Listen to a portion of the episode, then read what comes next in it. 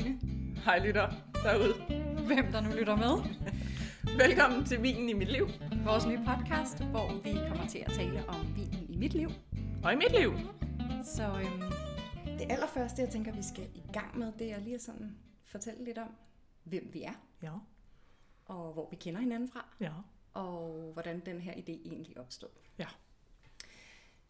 Så vil du starte? Det kan jeg, kan jeg godt, fordi at øhm, jeg tager måske en lille smule øh, credit for, at vi kender hinanden, fordi at jeg øh, studerede øh, vin på WSET 3, og havde brug for en øh, partner og en marker, Mm. og er faktisk så på ferie med din søster, Ja. som siger, min søster er mega god til vin. og jeg havde aldrig hørt om dig før, tror jeg egentlig, for jeg kender ikke engang din søster sådan mega godt. Det Nej. er min mands kollegas kone. Så vi tog den ligesom derfra. Og så var du sød at skrive til mig, Yes. og jeg tænkte, fedt mand.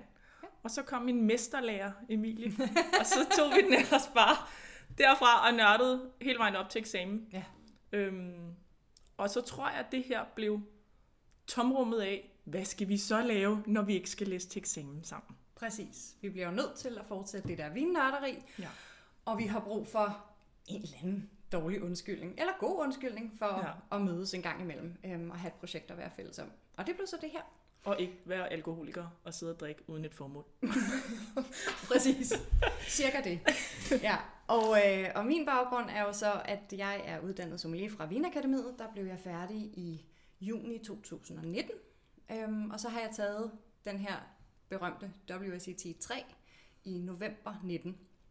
Så jeg er også sådan forholdsvis ny i det egentlig, og så laver jeg alle mulige små ting med vin rundt omkring i mit liv. Sådan noget øh, underviser lidt vinskole, og har arbejdet lidt på en vinbar, og Hvor har du arbejdet henne på Vinbar egentlig? det har jeg på Vinøs. Nå, er det rigtigt? Det Amager, var ja. rigtigt. ja, hvor jeg også underviser vinskole. Ja. Ja. En gang imellem, når der ikke er corona. Og så sælger du vin? Det så sælger jeg også. Jeg importerer lidt vin. Ja. Jeg sælger det ikke så meget, jeg importerer det mest. og har det stående i et lagerrum. Øhm, men øh, det kommer jeg forhåbentlig til på et eller andet tidspunkt, når jeg kommer ud over rampen med det. Men for mig er du seriøst topnørdet. Altså, og det er måske det, jeg holder allermest af ved dig, det er, at du er bare gået ind i alle aspekter af vin på Ja. maks tid. Ja, cirka. Fordi jeg synes, du har også lige været til DM. Ja, det er min blindsmagning. Ja, nå ja. Ja, så, så synes jeg, det er virkelig sjovt at blindsmage. Det bare fordi, jeg synes, alt er sjovt med vin. Øhm, og så har jeg sammensat et øh, blindsmagningshold med to andre piger øh, fra, fra øh, vinbranchen. Øh, Nina Møller Thagesen, som er også er uddannet fra Vinakademiet, som jeg kender derindefra, og øh, Anne-Sophie Tellerup, som arbejder for Erik Sørensen Vin. Øhm, ja, og vi øh, tænkte, det kunne da være meget sjovt, det der blindsmagningsnøjet, så meldte vi os til og tænkte, bare vi ikke ender på en sidste plads, og så gik det simpelthen over alt forventninger, vi endte Ja. ja. på, øh, på en tredje plads, så det var jo Og det er så vildt. det var fedt. Synes, det, ja, det var fandme sejt. Og det var da også mega Ja. fedt at øve med dig, for man ved bare, at du har top styr på dit. Ja, så skal vi så ikke snakke om Synes det. jeg. Jeg synes, du top styr. I mandags, der øh, lavede vi lige sådan en træningssession. Øh, Nå. mig og de to andre piger, og vi ramte 0 ud af 7 vine. Ja, okay. Jamen, det er også corona. Det er jo ikke vigtigt lige nu, I skal ikke. Nej, ej, det er det. Det var nok meget godt, at vi lige fik øvet. Det var Ej, helt okay. okay. kikset. Det var så heller ikke de nemmeste vine, skal siges. Hvordan fungerer det egentlig, når I så øver med hinanden? Kommer I så med noget forskelligt? Og så, eller hvordan? Hvordan kan I Ja. alle sammen ikke vide, hvad det er? Det kan vi heller ikke. Så er det bare sådan, at vi hver tager en flaske eller to med, og så er det de to andre, der blinder der. Ja, og det er selvfølgelig ja. også, det giver en lille smule skævvridning, fordi vi er et godt team, os Ja. tre. Vi kan nogle forskellige ting, og når der så lige mangler et ben i den der taburet, så vælter den lidt oftere. Ja, ja. Så ja, men øh, det skal jo til. Nå, men så har man jo bare undskyldning for at blive ved med at øve sig. jeg, Præcis. ikke? Ja, det er jo ikke det værste. Ja, som den her podcast. Undskyldning for at blive ved med at øve sig. Undskyldning for at snakke om vin. Ja, lige Hey, præcis. Ja. Undskyldning for at drikke noget vin. Det er skide godt. Nå, men øh, apropos vin, Mm. så er det jo ikke for sjov, vi er her. Vi skal jo simpelthen have noget vin i vores glas. Og ja. øhm, det vi har snakket om i dag, det er, at vi hver tager en flaske med, som på en eller anden måde betyder noget for os, eller repræsenterer os, eller Beskriver dig som kvinde. også vin elsker. Ja. Mm-hmm. Lige præcis. Slet ikke højpandet. Nej, nej, nej, nej, nej. Øhm, og jeg har fået lov at starte. Og øh, den vin, jeg har taget med, er en champagne. Mm-hmm. Øh, af flere forskellige årsager. Jeg sidder bare så helt glad ud. Det er der ikke nogen, der kan se mig. Det var det, Klokken er ikke engang 12, og vi er i gang med at åbne champagne. Ja, da. ja tak. Og øhm, altså, den ene årsag til, at jeg har taget den med, det er selvfølgelig fordi, at prøv at høre, det er vores første afsnit. Det skal jo fejres med bobler. Selvfølgelig skal det det. Det- Du sagde jo også som noget af det første, der kom. Vi skal have noget, noget champagne i dag, skal vi? Ja, det skal vi. Vi skal have champagne i dag. Øhm, men det er selvfølgelig kun en af årsagerne. Og nu prøver jeg lige at åbne den her, mens jeg snakker, og det kan godt være, at jeg lyder lidt smule anstrengt. Se om jeg kan gøre det uden at lave, være helt øh, pøbelsk. Jo, det var jo. flot. Sådan der. Jeg så en, der åbnede den i munden. Hele hendes hoved sprang jo bare. Nej, Jo, jo. Altså, oh, det er der skete ikke noget, ved ikke. Men hendes hår, det så flot ud. Uh. der er mus. Ja, det er der godt nok. Flad er den i hvert fald ikke. Mm, ja, Det kan man og så skal man jo simpelthen huske, at når man optager, så skal man ikke sidde og være stille og blive helt fascineret af. Jo, men så alligevel, ikke? Jeg tænkte ikke, får man lige lyden med på de her bobler, for det kan man jo ikke se, det vel? er rigtigt, det kan man ikke. Ej, Vi tager et billede. Udover at det selvfølgelig skal være festligt med øh, champagne, så har jeg også taget den her med, fordi det er en vin, jeg selv importerer. Ja. Øh, Det vi sidder med i glasset er en producent, som hedder William St. som ligger i Avenue Val d'Or, som er en af Premier Cru-byerne i, i Champagne. Det er jo sådan, at øhm, for Champagne, så er der sådan en uofficiel rangorden af landsbyerne, hvor i Bourgogne, der er det jo vinmarkerne, man rangordner, og i Bordeaux, der er det slottene. Så i Champagne er det landsbyerne. Øhm, og Avenue Val d'Or, hvor, øh, hvor Wil- William St. ligger, det, der kalder man, øh, altså, den har status af at være Premier Cru. Så der er Grand Cru byer, og så er der Premier Cru, og så er der almindelige kryer. Øhm, Har du været hos ham? det har jeg. Ej, det var sådan godt. Jeg øh, var i Champagne. I, jeg skal lige faktisk starte med at dufte og smage og Ja. skåle. Og, Ikke? Fordi jeg sidder kun og venter. altså, det er lige før, jeg faktisk får Østers. Jeg ved ikke, om det er, fordi vi lige har haft nytår. Men der er det der sådan salte udtryk. ja, præcis. Det er jo ikke lige der første, da der kommer i næsen, men jeg er sådan lige i sådan en Østersbid. Det er rigtigt. Der er sådan noget øhm, sådan hav Ja, ja. over det. Helt, øh, det var lige min første. Og så samtidig, som jo passer utrolig godt sammen med hav, Mm. sådan noget gammeldags æblekage. Ja, du er så vild. Gammeldags æblekage. Nå, på din lidt syrlig med noget creme fraiche, eller? Nej, med flødeskum. Altså jeg tænker, du ved, hvor man laver sådan en Nå, æblekompot med de syrede... vanilje Ja, ja, lige præcis. Og så med sådan nogle og makroner. og så flødeskum på toppen. Mm, det kan jeg måske godt det af. Man har sådan nogle lidt... Men det første, jeg lige fik, det var alle de der ristede noter. Men de ja. så, så, så øster sådan ligesom over. Kæft, den Mm. dufter godt. Ja. Og øhm, Hvad er det egentlig, du så engang? Er det en vintage, eller er det en... det er ikke en vintage, det er en non-vintage champagne. Den hedder Blanc de Noir, som jo betyder hvid af sorte. Øhm, og det er jo så ens betydende med, at det her det er en vin, som er lavet på blå druer. Men den har altså også en ret flot gyldenhed, ikke? i det her tilfælde Pinot Noir. Jo, den har, man kan godt se en lille, hmm, i champagne kalder de det her en bastard, for det er meningen, det skal være en hvidvin, men man kan godt se, at Ja, den, den ikke kommer er, fra det røde. den er ikke helt hvid. Så det er jo selvfølgelig ikke så pænt at kalde den bastard. Men, men ja, Nå. den har en meget smuk farve, som selvfølgelig kommer fra de blå bruskaller. Ja, vi skal lige smage på det. Åh, oh, flot krop på os. Mm-hmm. Masser af fylde. Ja, og det er jo igen, fordi det er jo Mm. Pinot, der giver de her lidt mere fyldige champagne. Masser af citron også. Ja, Og sure æbler. ja, Sure grønne æbler. Ja, sådan haveæbler. Ja. Ja, lige sådan en, man lige har plukket fra sit træ. Ja, præcis. Og så har man taget en bid, og så Ja. er der lige gået et par minutter, Ja. og så er den nået at få den der lille bitte Brune kant. Ja, de er og så nemlig tager man helt friske. Til. Ja, Ja. Så det er helt friskt, men samtidig så har den sådan en lille snært af Det noget det er rigtigt, ja. oxidativt. Mm. Ja. Okay, den smager vildt godt. Jamen, det smager utroligt dejligt, og samtidig så synes jeg, det er en meget speciel stil, han har, fordi den er virkelig rank og sådan syrerig, samtidig med, at den har den her, her fylde øh, og krop. Ja, for den passer godt til syren. Ja. Den kommer ligesom i balance med den der virkelig høje syre, der også er på. Ja, lige præcis. Hvad, hvad, altså, hvad, kan du huske din første oplevelse med den her vin? Var, det, var du Ja. hos ham, eller var du på Nej, din... jeg var på, det var i, i foråret 2019, og øhm, Ulrik, min mand og jeg, vi var kørt til, øh, til Frankrig, fordi vi skulle ned og smage noget vin og finde noget vin. Og øhm, en af mine gode vinvenner, øh, Morten, havde sagt, hey, hvis I alligevel skal ned omkring Champagne, så kom til Printemps de Champagne, som er en, øh, sådan en champagnefestival, de holder. Mm. Altså, selvfølgelig ikke under corona, men alle de andre år ja. har de holdt den øh, hvert forår, sådan marts-april-agtigt, hvor alle de små champagneproducenter øh, holder sådan nogle messer, salonger kalder de det, rundt omkring i Reims, som er hovedbyen i Champagne. Og så er der bare sådan fire dage, hvor man som sommelier eller vinimportør eller vinhandler eller et eller andet andet i branchen kan komme øh, og smage deres nye årgange og husets stil og finde nye producenter, man synes er spændende og sådan noget. Så der var vi taget ned og brugt fire dage på at gå, rundt Ej, og bare smage champagne. Og altså, jeg siger til dem, jeg har aldrig haft så ondt i mine tandhalse i hele mit liv. Der er bare både sådan så høj syre i champagne, og så sindssygt meget kulsyre også, ikke? Så min, altså, mine tænder var bare helt døde bagefter. Men det var fantastisk. Det smagte jo simpelthen så godt. Og den allerførste dag, der kom vi ned sådan sidst på eftermiddagen, og alle salongerne der lukkede klokken 6. Og vi tænkte, at vi kan lige nå en. Og så kvart i seks, der løb vi ind på det her sted, som det, det er jo sådan nogle forskellige salonger, der bliver afholdt fra dag til dag. Så vi kunne lige nå den her, som hed, øh, øh, den var for de uafhængige producenter, som ikke hører til en producentforening.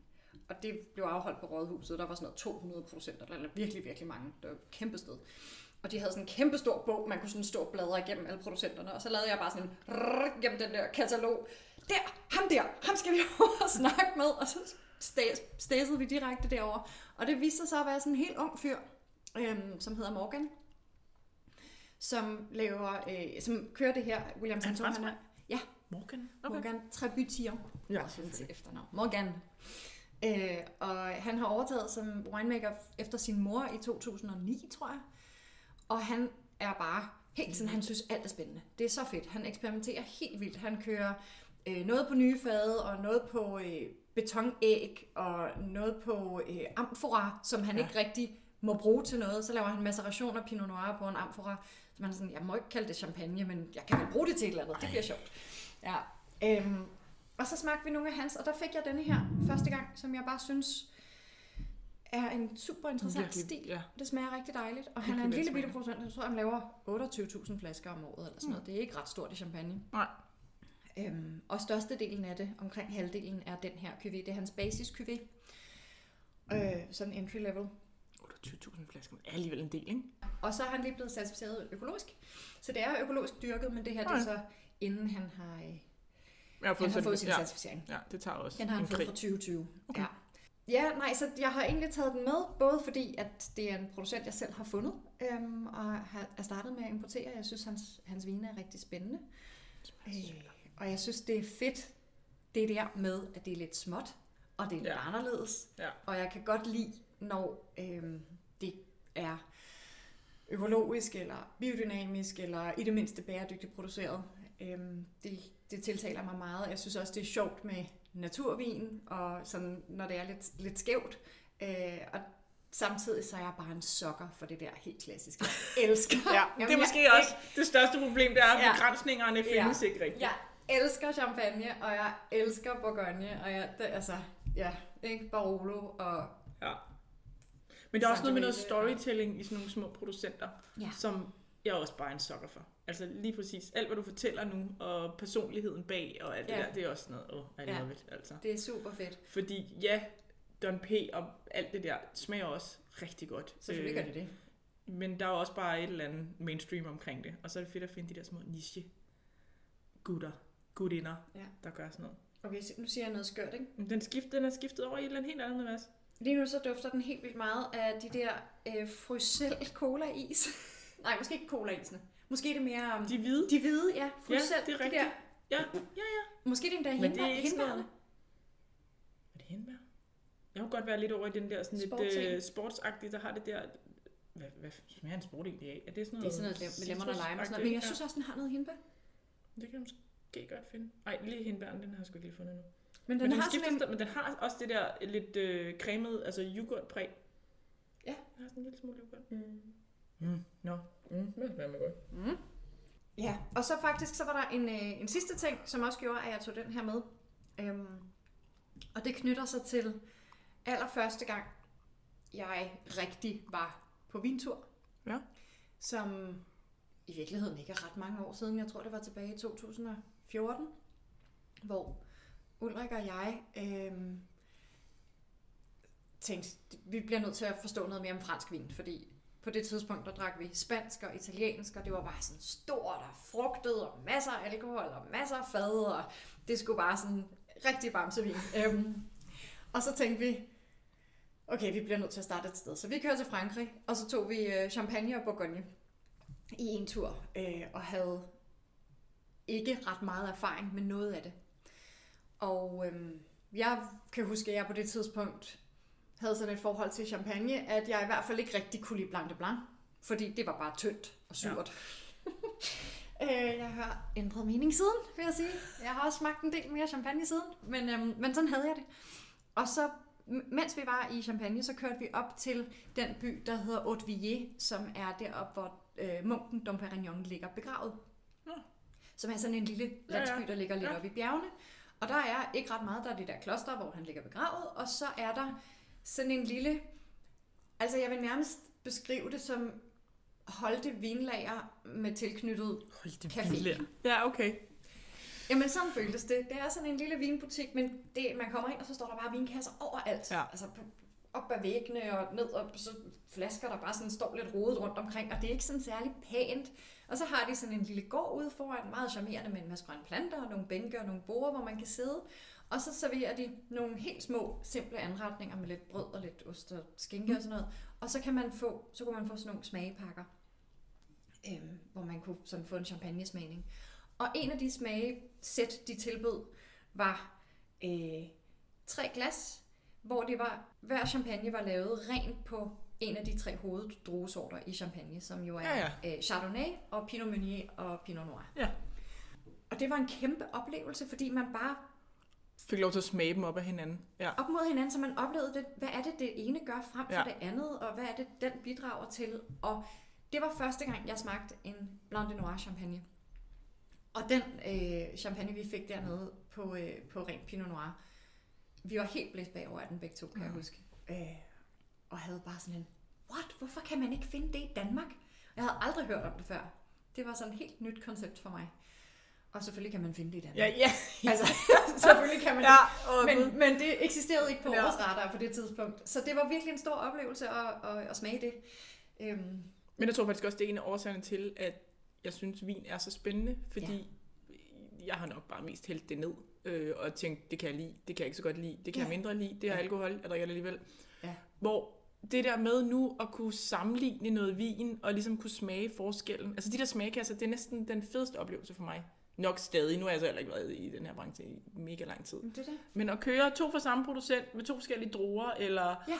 to årgange på et eller andet, eller... Lige Jeg præcis. synes, det er så spændende, at det er så forskelligt. Ja, Og du kan få så meget ud af det, og som Ja. du siger, den bombastiske nede fra Spanien, og så kommer du lige pludselig op i det her syrerige univers, øh, helt op i Champagne, og Bourgogne har også noget mere friskhed, og jeg ja det må man sige. synes, det er så vildt, ikke? Ja. Min far, han drak sådan efter pap hele hans liv, tror jeg. Ja. Det er i hvert fald det, jeg husker ham for. Ja. Øhm, han lever stadig, så det gør han nok stadig, men øhm, hvor ja, det var det, jeg fik serveret derhjemme, Mm. altså, og også det, vi har drukket, når vi har været derhjemme, også spansk og bombastisk, og lige pludselig åbner der bare sådan et univers af de der lidt mere lette vine, som passer ja. til så meget andet. Altså. Ja, det er lige præcis det. Ja.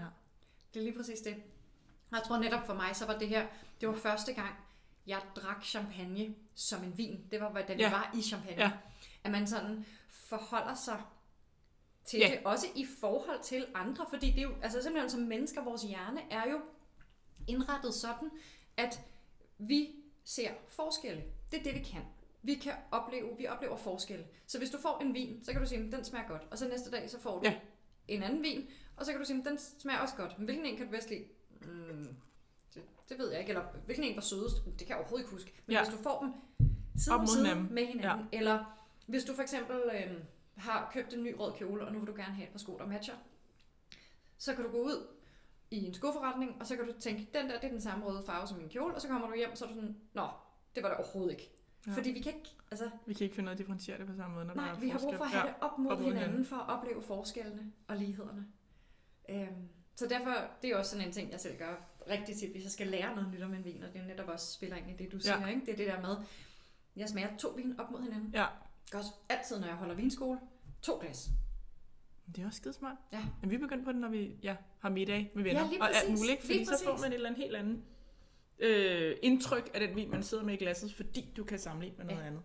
Hvor var syren højst, og hvad var hvad er mundfylden på den ene, og Ja. nu gør vi det så også i det her vinmatch, hvad jo, jeg synes er nyt for mig, men også er mega spændende i, hvad passer? Er det den høje syre i vinen? Er det den lidt lavere syre i vinen? Er det kroppen, der ligesom passer til? præcis. Og hvad er det for nogle smagsnoter, der spiller, og hvad er det for nogle smagsnoter, der slet ikke spiller? Ja, det er lige jeg præcis synes, det. er mega spændende. Ja, men, du gjorde det til din fødselsdag, ikke? jo, Hvor du jo, lavede det der med ja, at køre hver ret med, med to vin. med to forskellige vine. Ja. ja. Det bliver man lidt fuld af til sidst, hvis man glemmer. Så de sidste match står måske ikke helt klart, men altså mange af de hvide, dem øh, kan jeg huske Ja. nu. Ja, men det er jo så lidt ulempen ved, ved vin i det hele taget, ikke? Den er fandme god. Jeg glæder mig til. Fordelen og ulempen. Ja. Nej, det er skide godt. Den er virkelig lækker. Nu kommer der også lidt lakrids. Ja, Anus. Anis. ikke mere bobler nu. Det klipper vi ud. Og det gør- og det gør man aldrig. det er sådan den klassiske. Det, Det der, man ikke rigtig kan finde Nej, det af klipper vi bare ud efter. ja. Nå, det skidt. Nå, man godt finde. Fennikel tror jeg, jeg vil putte den i stedet.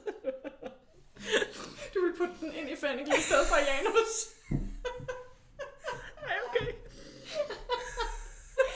Ja, ja, det var lige det billede, jeg har. Jeg har virkelig nogle før. Det er ikke så gode billeder. Er Ej, det er sjovt. Åh, oh, ja. Men også fordi du har siddet og snakket, så du har et halvt glas tilbage, og mit det er tomt. Ej, sorry. Det er nok. Sådan er det. Så Ej, det er fandme mere. Mm. Og så tænker jeg, at for rent reklamemæssigt skyld, har du mere på lager i din vinbiks. Det får jeg snart. Okay. Så du har god dialog med ham her. Jeg har Den dialog med smager, ham den her. smager virkelig godt. Tak. Ja, jeg synes også... Øh... ja, Tak siger jeg, som om det er mig, der har lavet den. Ja, og det må man gerne. Man har importeret den til Danmark, Ja, det er og man det er gerne rigtigt. Jeg har vil selv køre fundet lidt det. Ja, ja, jantelov. jo, Det jo, jeg fandme. Jo, bevares. Og vi er her jo også egentlig for at smage på nogle ting.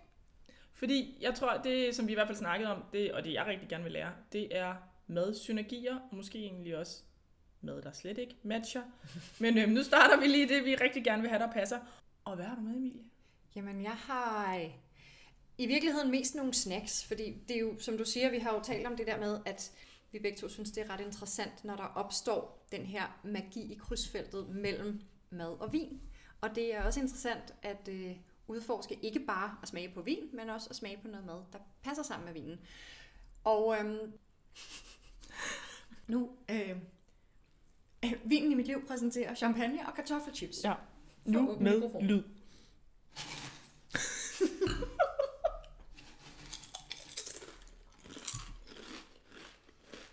De er sprøde.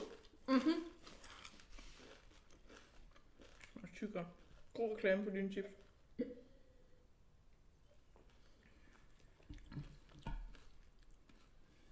Og det har jeg faktisk ikke prøvet før. Man kan sige, smagsmæssigt er det ikke så meget synergien her. Men der er noget med, at den der fedme, Ja, man får fra chipsene, den bliver Ja. sådan skyllet væk med dine syre. af champagnen, og det er dejligt med den salte fornemmelse mod den her friske, sprøde champagne. Den får lov til at runde af rigtig smukt. Mm. Med sådan, den forholder sit citrusunivers. Og som du siger, jeg sidder ikke og føler mig fed i munden. Nej. Øh, mine chips. Eller hvad man siger. Du er fed i munden. Ja.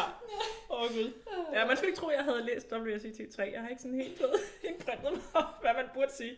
Det er da helt, det er da helt rigtigt. Fed i munden. Jeg elsker det. Fat in the mouse. Yes. Jamen, øhm, lidt om mig. Lidt om dig. Ja, altså, øh, men helt kort og godt, hvis jeg skal være sådan helt frank, så vidste jeg jo faktisk ikke særlig meget om vin. Øhm, Hvornår? indtil at øh, vi øh, kiggede, mig og min mand, vi, det er vi, øh, kiggede på sommerhus i Italien. Og din mand er Morten. Min mand er Morten. Og min mand, kære Morten, han har altid været glad for vin, eller i hvert fald den periode, jeg har kendt ham. Og jeg kan også godt lide god vin, og gået op i vin, og når vi har gået ud og spist, har vi drukket rigtig god vin. Og jeg har bare igen konstateret, som jeg sagde, smager det godt, eller smager det ikke godt. øhm, og så kigger vi på sommerhus i Italien, og vi finder et Og sted, så som... kiggede I på sommerhus i Italien. Ja, ja, det det, var ikke, det, det skulle vi jo have. Ja, ja, Ikke? ja, jo. Det skal det var man jo bare have. sådan en indskudsætning. Ja. som ja, man det jo lyder har. også, fordi det er min værtshøj. øhm, og vi vil godt have, og det skulle være familierelateret, og vi skulle ned og slappe af, og bla bla bla. Og så finder øh, Morten noget, der har vinproduktion. øhm, i kælderen. Og øh, så det der sådan billede af en eller anden stor vingård, det er det ikke. Det er et hus med en lille øh, kælder nedenunder, og en top serverende kælder med tønder og rå vægge og det hele. Og vi er i Toskana. Vi er i Toskana, ja. Ja. Vi er i Toskana, Italien. Så vi flyver til Firenze, og så har vi lige sådan en times kørsel til huset. Hvad også var en af de årsager til, at vi tænkte, det skulle være let at komme fra Danmark. To timer i flyver, bum, og så er du ligesom i dit sommerhus. Så det er det, der har været indpakningen. Ja. Og så den her kæl- kælder, den falder min mand bare, Kjær Morten, for pladask og tænker, ja, min produktion, why not? Det gør vi da bare lige som en hobby ved siden af to fuldtidsjobs og to unger. Ja, ja. Øh, skide god idé. Og en jeg, jeg er sådan, jamen, jamen, kan, bliver det fedt? Altså, bliver det fedt at være på ferie, samtidig med, der er nogen, eller hvad? Altså, der er en kældermand, der hedder Mirko, som står for det, så vi vidste også godt, at vi kunne køre det på et eller andet hobbyplan. Men ville det blive fedt at være på ferie, og Mirko kører rundt i sin traktor, og vi ved jo ikke, hvordan man laver vin, så... Og det tror jeg, jeg var- havde sådan lidt indvendinger mod. Men øhm, Og hvor længe siden er det her? det er så, vi er nede og kigge i 17, ikke? og vi får huset i december 17. Okay.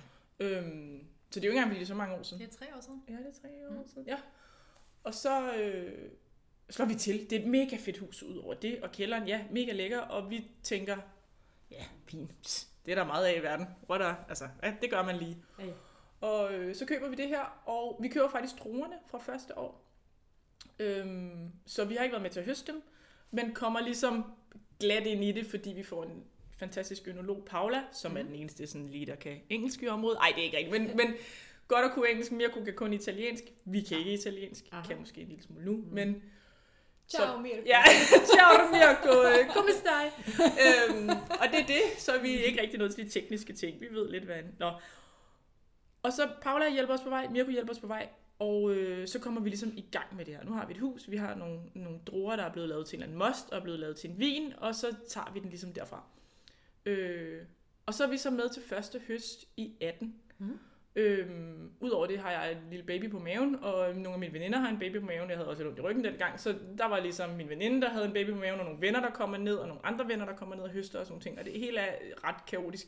Men I har Men- været to Vi hektar? har to hektar. Ja. Vi laver cirka 7.000 flasker om året. Mm. Øhm, men så kaster vi os ud i det her, og så er det jo bare, så er der bare ingen vej tilbage, vel? Så har du ligesom haft snablet nede i din egen tønde, Ja, ja. og den anden tynde, You og du har også set, ja, du er ligesom faldet i det her univers, og det fede ved det er, at Oh, vi gør ja. det jo med venner og familie, så det er jo ikke engang sådan en, Nej. det føles jo ikke som arbejde, når vi er dernede. Det føles som ferie. Altså, for os, der kommer, nu kigger vi ud af vinduerne ja. Her, på sådan en grå januardag, ikke? og Ja. heldigvis regner det ikke lige nu, men det er æderhak med kedeligt. Ikke? Det regner, Så for- du skal hjem, for det er du vant til. Ja, præcis. sådan er det altid. Hver gang jeg kommer over til Christine, så regner det, når jeg skal ud og cykle. ja, det er bare Murphys Law. Øhm, nej, men for os er det jo bare, det der med at gå i vinmarker, det er jo ja. Ja. simpelthen bare så eksotisk. Ikke? Og når I så kan gøre det sammen med venner og Ja. familie, det giver jo super god mening. Det er bare, åh, det er fedt. Men Altså, jeg tror, der er nogen, der sådan bliver overrasket, ikke? Fordi idyllen i at gå i en vinmark, nu har vi ikke så meget, så det er ikke fordi, vi står tre uger i træk og høster. Men der er nogen, der bliver overrasket, ikke? Altså, vi har ja, ja. min far, eller min far er med, og Mortens forældre er med. Mortens far er 69. Han måtte lige kapitulere i år med lidt rygproblemer og sådan nogle ting. Så bliver man babysitter. Mm. Det er også fint, dem har vi også brug for. Og vi havde nogle venner, som jeg, en af vores venner, han er bare sådan, Christoffer, ej, det er bare min største drøm, ikke? Og så da han havde stået derude fra klokken 8 om morgenen til klokken 17, og vi stadig ikke var færdige, og der også lige skal vaskes kasser, når vi kommer hjem. Lidt af idyllen ryger fra, vi må se, om de kommer næste år. ja. Men så får vi det bedst ud af det, ikke? Så hygger vi, laver store frokoster, Ja. drikker en masse vin, og der er jo Ja. masser af vin. Det, det er jo det, og Det det, er det er benhårdt arbejde. Det Altså, er det er det bare. jo, og det er jo også det, der er så imponerende. Ja. At det er bare sådan, det er landmandshænders hårde arbejde, man drikker, som bare ja. Bliver helt raffineret og elegant og komplekst. Og det er jo så vildt. Og så er jeg kommet ind i en verden, nu har jeg, jeg har læst fødevarevidenskab, men har siddet i Novo Nordisk i mange år, og har ikke haft fingrene i Så- andet end noget pulver. Så din oprindelige baggrund er fødevarevidenskab. Ja. Ja. Ja, Så det- måske også altså, en det årsag til- fisk, eller hvad Ja, det lå, ja, ja, den, af den, den kører lidt rundt, ikke? Ja, måske også var det, der skete. Det var, nu var vi lige til høsten. Nu springer jeg lige tilbage til, hvor jeg så er i dag. Oh, okay. Og så kommer vi... Nej, det er fint. Og så, øh, så tænker jeg, at det skal jeg vide noget mere om. Og så er det, jeg finder ud af, at- eller kan huske, at vi havde et vinfag på KU, som jeg studerede ja, dengang.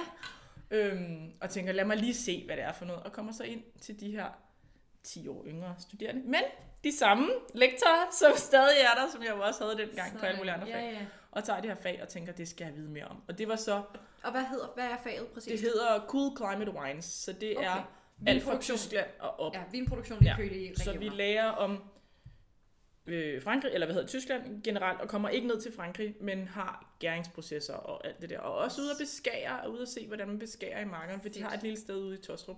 Ja. Og havde så teenage tur til Tyskland øh, i Rheingau, hvor vi var nede og prøve en masse vinerier dernede. Ja, ja. øhm, og ude på, ja, og det har bare været, det var det, der triggede det for mig, tror jeg, at studiedelen i det ikke er, det kan du lige læse på en dag. Altså, det kan du virkelig dykke dig langt ned i. Ja. Og så lige pludselig, så kom jeg jo så ind i det her WSET-univers øhm, sammen med Vinuddannelse.dk og har været så inspireret af nogle fede lærere. Mm. Og så nogle møder af dig, Ja. som jeg så er endnu mere inspireret i. Og så kan vi gøre det her sammen, fordi det er ikke noget, jeg sidder og gør med min mand nede. Øh, Selvom vi har en vingård sammen, så sidder vi ikke og dufter efter hindbær og sure kirsebær og øh, guldtæpper og alt muligt. Jeg er ved at, jeg er ved at lære øh, Morten den rejse der, men det er bare endnu et aspekt i, at det er mega fedt at lave vin, men også, vi er jo i Danmark Ja. rigtig meget af tiden. Vi Ja. bor i Danmark, det er vores hus, vi har to små børn, de er ikke i skole endnu, så vi er rigtig meget i Italien. Men når vi så ikke er i Italien, fanden skal man så lave? Ja. Så kan du ikke lige gå ned og smage på, hvordan det går med vinen, eller hvad for en gærtype skal du have næste gang, og øh, hvordan går det egentlig med dine planter? Det har vi kære Mirko til, og kære Paula, som øh, passer på det for os. Men nu savner vi det også. Altså nu er det corona times, og nu savner vi det. Oh yes. Og særligt, når man så sidder igen på sådan en meget god januardag som i dag. Ja. ja. Så er det godt, at vi har bobler. Men det er, det, er en, det er en spændende rejse, og jeg synes, det er fedt at have mange med på den. Det bliver jo... Tror aldrig, det bliver solo. Man skal nok altid få lukket nogen med ned øh, på sin vingård i Toscana. Rolling Hills. Fed udsigt. Altså, det er For bare... Det er jo alle danskers ja. drøm. Ja. Altså, der er jo sådan en generel ting, når man bare sådan snakker med folk om, hvad er det, danskerne godt kan lide, så er det bare sådan, uh, de fleste, dan- fleste danskere, de drømmer bare om en vingård i Toskana. Ja. Altså, det er lige Ja. Toskana, der er, det Ja. rammer et eller andet. Så det må, I må jo også opleve det hele tiden, når folk er sådan, ej, det vil jeg gerne. Ja. Altså, jeg fortalte dig Ja. lige, så sent som i går aftes, så fortalte jeg en, en af mine middagsgæster om, øh, om jeres vingård, og så var hun bare sådan, ej, du tager mig med. Ikke? Så var jeg sådan, "Jamen, Jeg har ikke været der endnu. Jeg tror ikke sådan lige, det, det er mig, der skal invitere andre gæster ned til Christines gård. Men altså, hey. Men en eller anden dag. Men vi alle sammen, ikke? Er Ja. jo bare sådan, Ja. Og jeg tror egentlig godt, det kan lade sig gøre. Altså, vi havde, jeg havde faktisk en rigtig sød gammel kollega fra Novo, som lige da vi havde fået det, skrev, jeg er i området, skal jeg ikke lige komme forbi? Og jeg tror bare, det ligger op til det. Ja. Vi er også blevet rigtig gode venner med vores naboer, fordi de var også lige i området. Ja. Og vi har et forholdsvis øh, stort hus. Vi kan ikke lige huse alle de høster, vi gerne vil have hver år, men så er der nogle små bed and breakfast rundt omkring, og så finder man ud af det. præcis. Men det er, det er en fed rejse. Jeg er altså ikke i Novo Nordisk mere. Øh, nok af samme Nej, årsag. fordi det var jo så, det, det var jo det, vi kom Ja. til. I lavede første høst Ja, i 18 yes. selv. Ja. Og så er Og jeg ikke rigtig Du kommet tog dit- tilbage. Du tog dit vinkursus Vinkurset tager jeg så i 19 mm, på KU. på KU. Øh, derfra, Og det, det, starter. det er med fokus på ønologi, altså det er Ja. vinfremstilling, ikke? Altså Jo. vin, wine growing og Ja. vinfremstilling, ja. Men du kan ikke læse til ønolog i Danmark. Nej. Det skal du ligesom øh, ud af landet for. Så det var det tætteste, jeg kom på det. Jeg var egentlig, jeg snakkede faktisk med Morten om, at vi skulle have været i USA et par år, fordi vores børn er så små. Så kunne han arbejde med det, han laver, og så kunne jeg øh, studere på et eller andet Davis Universitet. Øhm, men jeg havde fået en forståelse over, at man kunne gøre det på et halvt år, Mm. hvis man bare skulle ligge oven i sin fødevareuddannelse. Men det er to år i dag. Okay. Hvad giver mening? For det er ikke små ting, man skal lære. Og det er jo også det, vi begge to synes er spændende. Det, Det er er, det, der er det fede. Man bliver aldrig færdig. Nej, man kan simpelthen, man, man begynder at krasse lidt i overfladen, ja. Og så er man sådan, hey, jeg tror, der er noget herunder. Ja. Og så krasser man lidt mere, og jo mere man sådan åbner op for det, jo større bliver det. ja, Vi bliver jo aldrig færdige. nej, nej. Fedt. Ja, ja, ja, og faktisk tror jeg, det er det, jeg synes, der er det fedeste af det, det er, Ja. at det her det er kun begyndelsen. Ja. Det er ikke, og sådan skulle man måske have haft det med alt, man har læst hele sit liv. Men jeg tror bare, at det her, det rammer bare et eller andet segment i mig. Ja. Og måske også fællesskabet i, at du kan sidde og tale med din nabo omkring det, og din et eller andet omkring det, hvor hvis man kommer og snakker Mm. om øh, diabetesmedicin og injektionspræparater, så er der nogen, der lukker ned og tænker, øh, kan jeg skifte sidemarker om 10 minutter? ja. Det er som om vin, det er bare det er et godt emne. Øh, det, alle har en eller anden holdning til det. Ja. Øhm, næsten også folk, der ikke kan lide det, har en holdning til vin. Ja. Og det er måske det, jeg godt kan lide, det er, at du kan møde så mange spændende ven- mennesker. Ja, det er også det, jeg tænker, altså, det føles som om, at det er så forgrenet ud i Ja. ja. alting. Ja. Ja. Og kulturelt, så er det altså noget af det mest fisefornemme, man kan komme i Ja. nærheden af. Noget af det dyreste i verden. Noget af det allermest fornemme, som, altså, åh oh, gud, hvor kan det blive snuppet. Mm. Og samtidig, så er det et landbrugsprodukt. Ja. Det er bare gæret druemost. Ja, og så tror jeg samtidig med også, fø- føler jeg i hvert fald, fordi jeg er også lidt, øh, jeg kan godt tage lidt afstand for det der med, at noget vin skal være så dyrt. Og. Mm. jeg forstår udbud og efterspørgsel på mange punkter, men jeg kan også godt blive en lille smule. Det er også irriterende. Øhm, men samtidig, så kan jeg også godt se, også fordi man er begyndt at smage det og begyndt at forstå det, at det udvikler sig jo også. Så jeg kan jo godt forstå, hvorfor der er nogen, der tænker, den her lidt ældre flaske, den har jo et andet udtryk, end den Ja. havde for 10 år siden, mm. Og 5 år siden også for den sags skyld. Og det synes jeg faktisk også er spændende. Ja. Vi er også, øhm, jeg tror lidt, min første til gang til det her var bare, nu producerer vi noget vin, og det skal bare drikkes, og ned med det. Nu er vi begyndt at gemme nogle af de årgange, som vi laver, og lave plads til det både i Italien og her, at vi ligesom har et lager, man kan tage op og smage en gang imellem, og ligesom se, hvordan ens vin udvikler sig.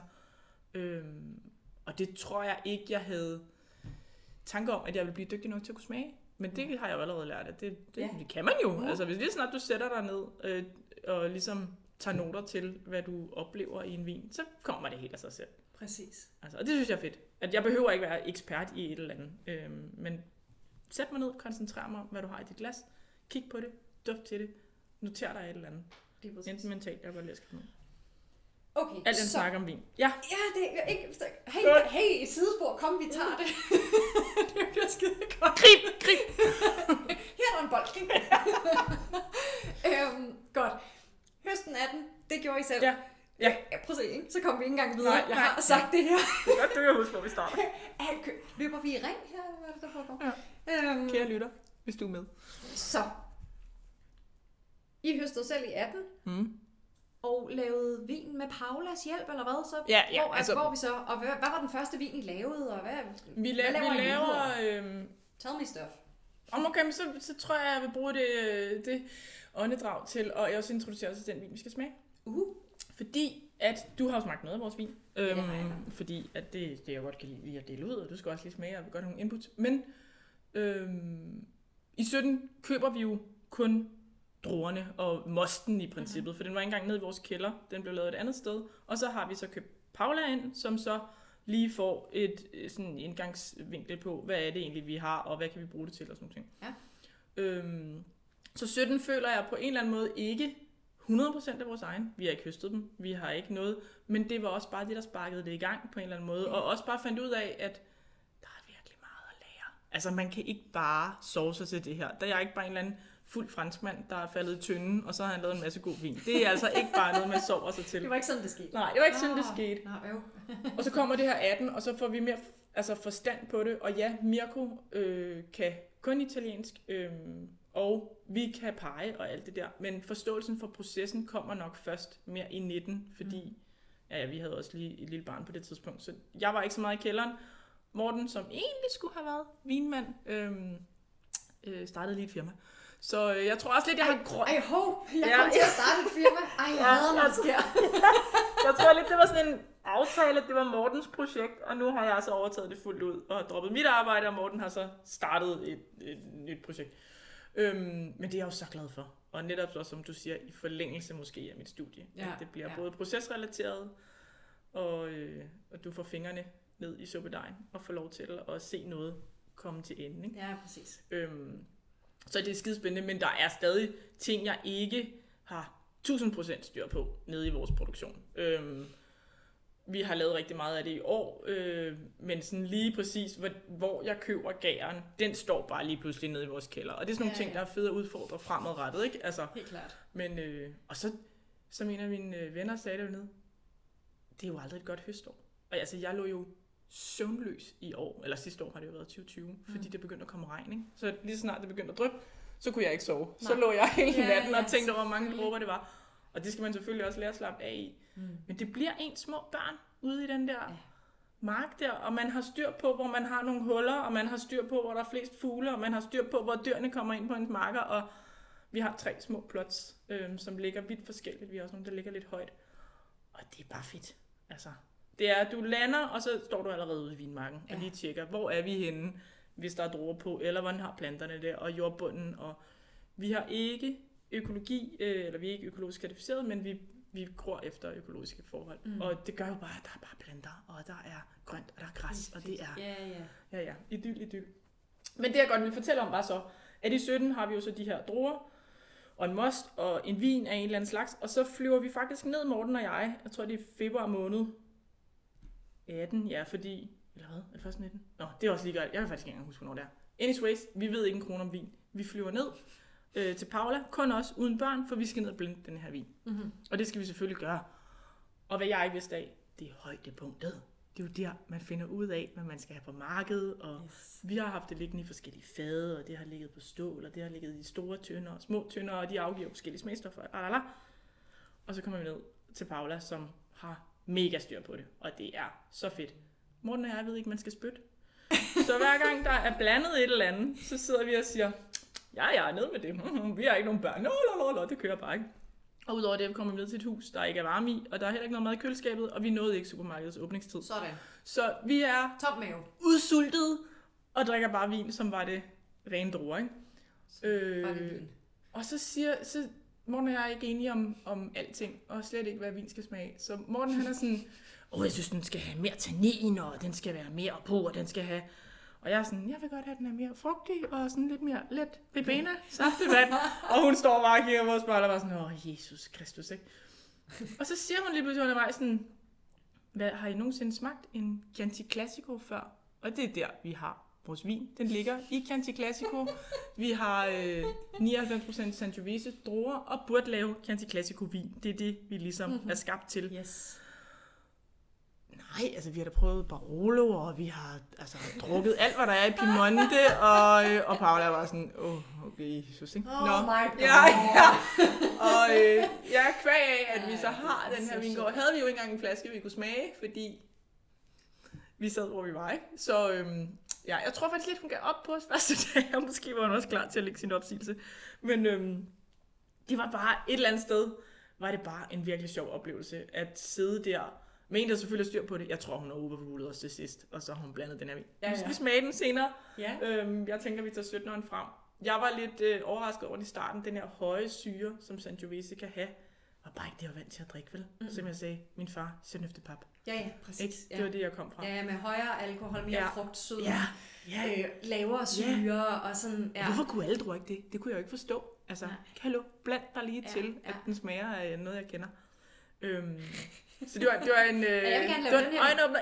Kan, kan vi ikke bare lave sådan noget, der smager ligesom Chateauneuf? ja, ja. Skal vi ikke have Riesling? Det er røde druer. Åh, dammit. Ja. øhm, ja, og det var, det synes Nå, jeg ja, var det er jo ikke fordi det, altså, kan vi ikke lave champagne? Ja, slags. ja, det er rigtigt. Vi har også kastet os ud i at lave spumante på champagne-metoden. Og det, det synes jeg faktisk, kæft det er jeg stolt af. Ja, altså, det er kan jo jeg virkelig forstå. mig, der har sagt, det skal vi gøre. Og det gør vi sådan her, Det er så og fedt. det prøver vi. Og jeg det er fedt. elsker det. Det er så fedt. Ja. Nå, men det kan man sikkert godt lave ja. Metodo Classico. Ja. Øh, ja. sådan Vores naboer, de Rosé. står bare med højet hævet øjenbryn. museerne vin på Sangiovese. Ja. Ja. Chianti Classico. Hvorfor ikke? Ja, hvor det modner sindssygt godt, og ikke har helt samme høje syre. Jamen, så plukker vi bare druerne lidt tidligere. Så kan. det Ja, ej, det er en fed rejse, men jeg synes, vi skal prøve den der 17'er. Okay. Så det gør vi. Vi finder Ja. en vin, Vi finder en vin. og vi starter igen. Yes. Alright. Hvad er det, du har med?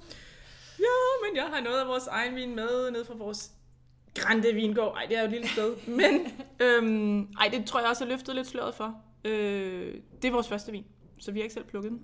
Ja. Og den kommer fra vingården La Festeggiata, mm. som betyder øhm, en kvinde i centrum af en fest, måske egentlig. The Celebrated Lady. Det lyder Nå, jo faktisk ja, lidt ja. federe på øh, engelsk, eller i hvert fald. Øhm, så ja, det er gået op for mig, at når jeg ligesom prøver at google det her, så kommer der alle mulige billeder op af fester og kvinder, og kvinder til fødselsdage og ballonger og sådan noget. Hvad måske hyggeligt. egentlig er meget fedt, fordi... Ja. At, ja. Øhm, det var jo en, en kørende vingård, så vi har overtaget navnet. Det er ikke noget, vi selv har fundet på.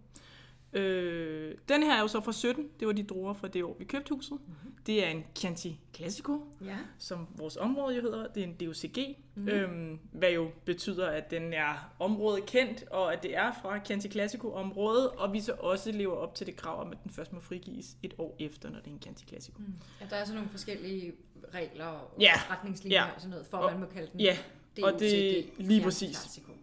Ja. Øhm, og det er både noget med læring og område. Øh, og når man kommer lidt op i graderne på kvaliteten af vinen, så skal de også smagsbedømmes, men det skal de ikke på Chianti Classico-niveau. Og så er der jo også noget med druesorten.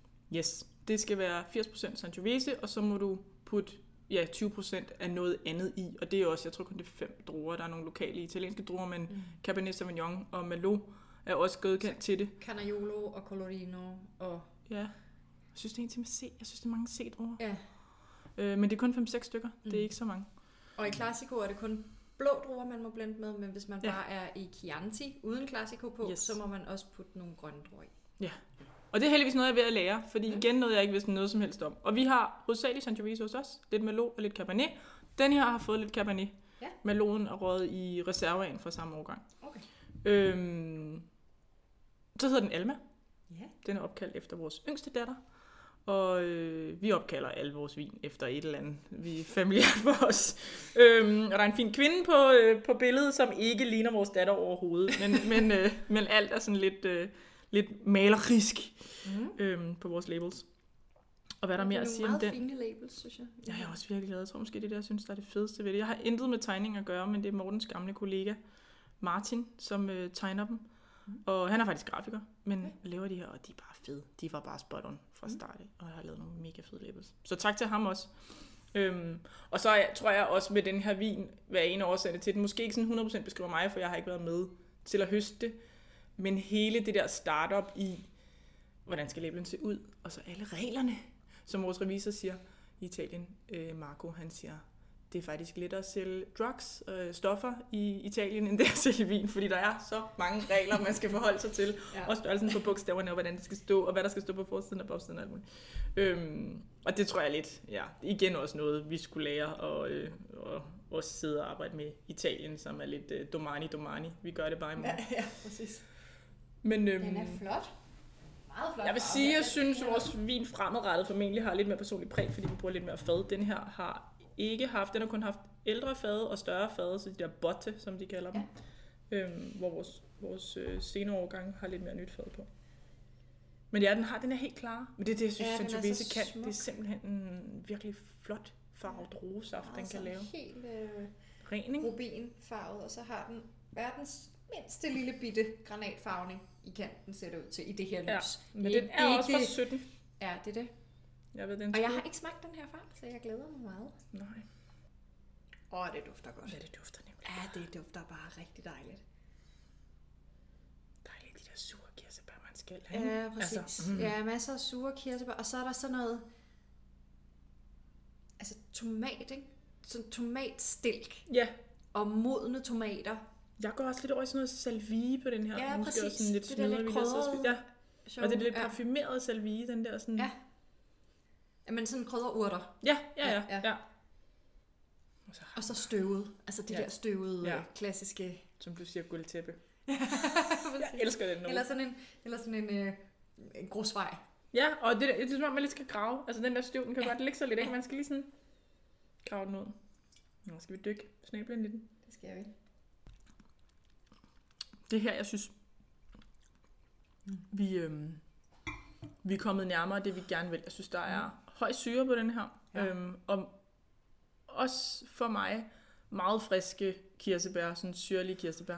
Kirsebærsten. Ja, hvor jeg godt kan lide vores lidt senere årgang, der får sådan Mm. lidt mere De bliver lidt rundere. Dansker rundhed, ja, ikke? Ja, præcis. Ja, hvor, men det her er jo det mest klassiske udtryk nede i Italien. Ja. Når vi øh, drikker Chianti Classico på restauranter, hvad vi jo så kun gør nu, for det Mhm. havde vi jo aldrig smagt før, så, øh, så er det virkelig det her, vi får. Ja. Og, øh, og der er vi måske danskere i Italien, der producerer vin i Italien, og ikke den anden vej rundt. Så jeg tror, at den her er nok rigtig meget Paulas præg, når jeg smager mm. Mhm. hendes vin. Så er det rigtig meget også en rigtig høj på ja. syre.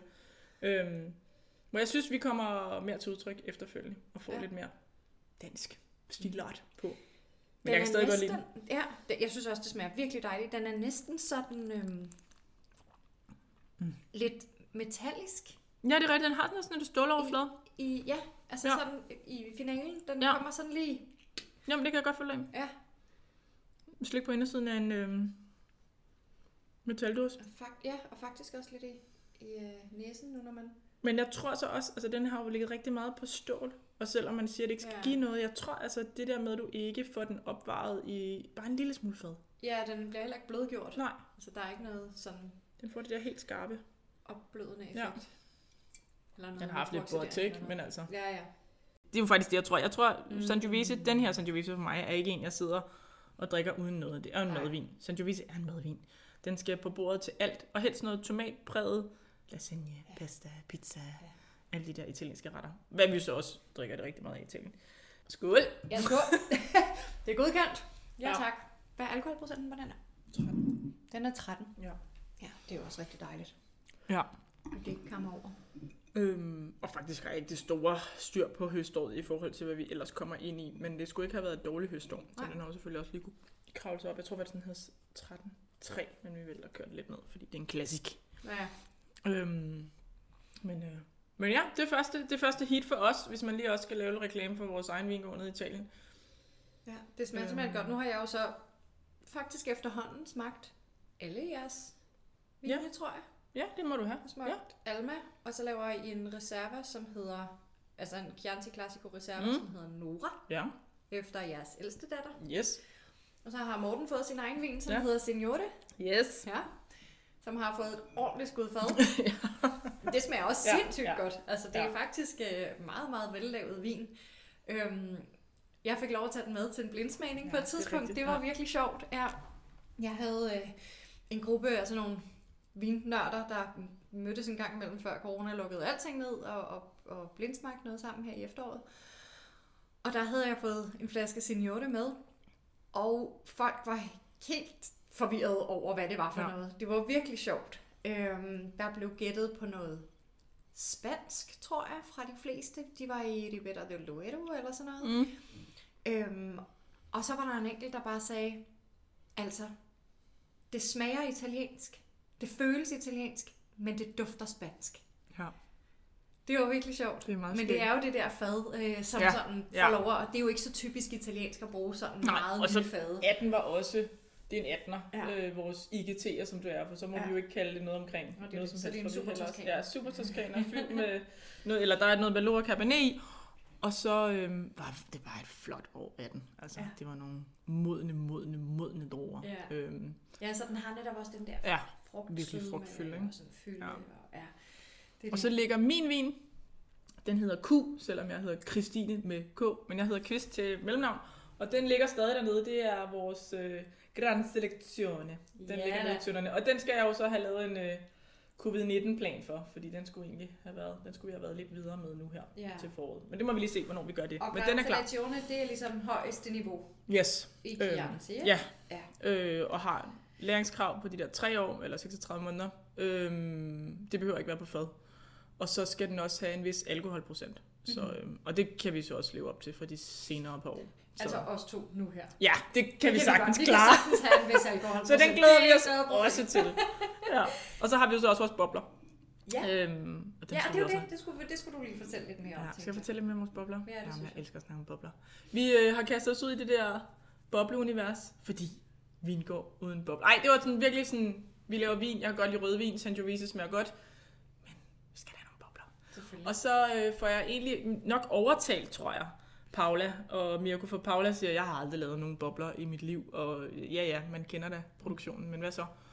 Og så gjorde vi det, og så havde, har vi faktisk et, øh, det, det lyder sådan et øh, dårligt kvalitetsstempel, men vi har en del af vores øverste mark, som ligger ret koldt. Øh, den ligger helt op på 410 meter, Mm. så den har sådan køligt. Og så, fordi der er så meget skråning på, så løber alt vandet ned, så der kommer rigtig meget næring til de her druer. Ja. Så hvis vi lader dem hænge, så bliver de for store, selvom vi beskærer dem, yes. og de går i rød til sidst, hvis Ja. de skal nå at modne helt. Og, så, øhm, og dem har vi tidligere beskåret helt vildt, og så ender de med faktisk ikke at blive til særlig meget.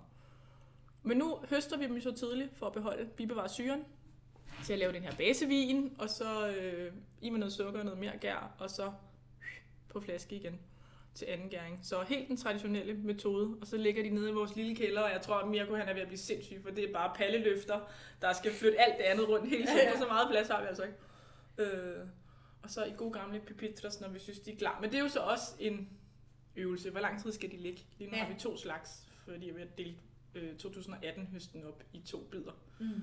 øhm, for at ligesom at smage, hvad er forskellen? Og hvor meget giver det her? Altså er det Ja. Tre år, de skal ligge ekstra, eller er det seks måneder, de skal ligge ekstra og sådan noget. Så ja, jeg vil ønske, at kunne åbne en flaske hver anden måned dernede. Men altså, det må vi ligesom også tage. Og jeg synes, vores første årgang, eller hvad man skal sige, det er jo lidt vintage-agtigt, når alt er for første årgang, Mm. er lykkedes virkelig godt. Ja. Så er det jo så det næste spændende. Det er ja. Er næste lige så godt, ikke? For det er jo det spændende i det. Men øhm, Så de, I har så to udgaver af jeres bobler, 2018, ja. Som er 2018'eren, Ja. som er den, der er ude nu. Ja. Og der har du din basis QV, eller hvad skal vi kalde den? Ja, Altså, ja. den lyserøde. Den lyserøde. Ja. Ikke også, fordi den har en lyserød etiket. Yes. Min pink og min black. Ja, pink og black. Og, øh, og den lyserøde har lidt kortere, det er den, der har kortest lager. Den har ligget ni måneder, ikke? Ja, præcis. Ni måneder på lease, de Ja. ja. gærrester, vi talte Ja. om tidligere. Som jo man gør i, for cremant og alle mulige andre øh, ting. Så det Cava. var ligesom, ja, Ja. kava, så Ja. det var det, der ligesom var, ja, basis for at sige, okay, det er minimum, øh, vi gør det. Og så har den Black Label, som vi kalder lidt mere den eksklusive, for jeg tror, tanken var, at det skulle bare være et forsøg. Ja. Fordi vi jo også får noget lagerplads, der er lidt svært, når de skal ligge så længe. Men den har ligget 15 måneder, Mm. Øhm, og så også håndnummereret, fordi vi tænker, nu skulle den have all in. 519. Yes, flasker. godt husket. Ja, ja. Øh, ej, så det er også en, det er en virkelig spændende rejse. Måske Ja. tror jeg faktisk, jeg synes, den rejse er lige lidt mere. Der er meget mere hands-on. Ja, Jamen, det er jo også proces. Ja. Altså, det er virkelig en, det er Ja. en, winemakers vin, det der. Ja. øh, med at lave bobler på den traditionelle metode, ikke? Ja, det er sådan lidt min, min, øh, min egen fed. Også fordi jeg kan høre vores naboer. Øh, faktisk øh, har vores Bomande været indgang til at snakke rigtig godt med en af vores naboer i hvert fald. Mm. Øh, det er nogle skide søde naboer, vi har, men alle bor jo flere kilometer væk. Det er jo ikke sådan, man ligger lige op ad hinanden. Nej, nej. Øhm, men så er Emiliano, som bor lidt højere end vi gør, øh, han, øh, han havde hørt, at vi lavede spumante. Jeg tror, ja, vi bor et lille sted, ikke? Øhm, så spurgte han sådan, vi var deroppe og smagte hans vin sådan helt som almindelige turister og siger, vi er her. Og så da vi ligesom havde drukket 46 glas op hos ham, så blev vi enige om, nu kan vi godt tillade os at sige, at det er os, der bor hernede og har vin. Man starter jo ikke rigtig med, hej, jeg er turist, jeg er dansker, nu skal vi videre, men vise jer, hvordan man laver vin, fordi man er rimelig ydmyg omkring det. Ja. Øhm, og så sagde jeg så, at vi også havde kastet os ud på Mante, og så var han sådan, det vil han godt prøve. Og så kørte jeg op med en flaske til ham, og det tror jeg bare ikke, han havde forventet. Nej. Så han synes bare, det var en indgangsvinkel. Og så gik der jo kun ja, et halvt år, for vi var lige i Danmark og så videre. Og så sad vi til en helt stor familiemiddag med Nå. hele hans familie Ej, og venner fra vejen, eller hvad man skal sige. Ja, Ja, ja. ja. Det er jo et langt sted. Vejfest. øhm, ja. ja. ja. Øhm, og har bare, ja, nu skriver man med ham flere gange, øh, når vi er hjemme her, og hvordan det går, og med produktionen, og altså mega fedt. Og han synes, det var så sjovt at Ja. prøve, ikke? Og de alle sammen synes, I er en lille smule skøre, fordi... Ja, det de tror jeg, ja. Men vi rygtes, vi har været ude og spise på en restaurant faktisk med Martine, din søster. Ja. Øhm, som, og så, ja, og sådan er din søster lidt. Så hun fortæller, jamen, jamen Morten og Christine, de Ja. ja. har Og man sidder og tænker, oh, det ved jeg ikke lige, om jeg var klar til at dele med, med ham her tjeneren, men før nok. Øh, og så siger han, Nå, er det jer, der laver spumante? Så han havde faktisk hørt om os, ikke? fordi han kendte den gamle ejer også. Ja, ja. Så vi rygtes lidt på baggrund af det der, så det er fedt nok. Det er fedt. Ja, så har så skiller vi os lidt ud. Fordi ikke? altså, jeg mener, når er det jer, der laver Chianti Classico? Lige præcis, I Chianti? Classico, Ja. ligesom Ja. alle de andre. Ja, Nå, vi har den der sorte hane på ja, flasken. ja, tak. ja, lige præcis. Og den har samme alkoholprocent som alle de andre lige ved siden af, og måske den Nå, vi har lavet 2017, ja. Ja. Altså, Ja, der er Ja. virkelig meget vin i vores område. Måske også derfor, at vi skal sælge det i Danmark. og ikke i Italien. Men altså, ja, men det, ja, jeg tror bare, fed Men- indgangsvinkel. men det er jo så fedt, at du bare sådan Ja. lidt ved et tilfælde er blevet vinmager. Ja, totalt tilfælde. Ja. det er jo så fedt. Har jeg ledet efter Jeg et sommerhus. ikke? Ja, Og total modstander af det. det sker og bare sådan, ligesom det ikke være helt, når man bare tænker, Jamen, jeg, jeg køber heroppe øh, du ved, i Hornbæk. Tisvilde. Tisvilde. Nå, hov, så blev jeg også lige vinbunden. Nej, og så alligevel ikke. Nu Også havde. havde vi lige en pause, hvor du har været ude og høste hos Værhøj Vingård. Det var jo Ja, også lidt, hvad skal vi præcis. ellers bruge vores Men marker ja, til? kan jo efterhånden. Altså, så har man det også lidt sådan, jo, det kunne være sjovt at dyrke Ja. vin i Danmark. Men altså, en del af den der bonus ved en vingård. Det var sådan et lækkert sted, hvor det er Ja. godt vejr. Seriøst. Jamen, det er rigtigt. Uh, Ja, og så pludselig tror jeg, det der med, ja, det er ikke lige så meget ferie mere, vel? Men fordi man er lidt, og man har møder fra morgen til aften, når man er dernede med Gud og Ja, hver mand. ja. Og, men det er jo bare en lækker ferie, ikke? Altså et lækker, lækkert arbejdsområde, og man drikker sin vin, og, man, og det er bare ikke det samme i Danmark, vel? Man sætter sig ikke lige ud på sin terrasse om aftenen, eller øh, lige når man har høstet, så hopper man i poolen, ikke? Det gør man ikke herhjemme i Danmark, vel? Ja. Det kunne man måske godt, men ja, Ulrik, Nej, det kan eller andet. Ulrik plejer at sige, ja. Åh, den danske sommer er den bedste dag på året. Ja, ja, det er jo så rigtigt. Ja. Det er. Men jeg synes stadig, det er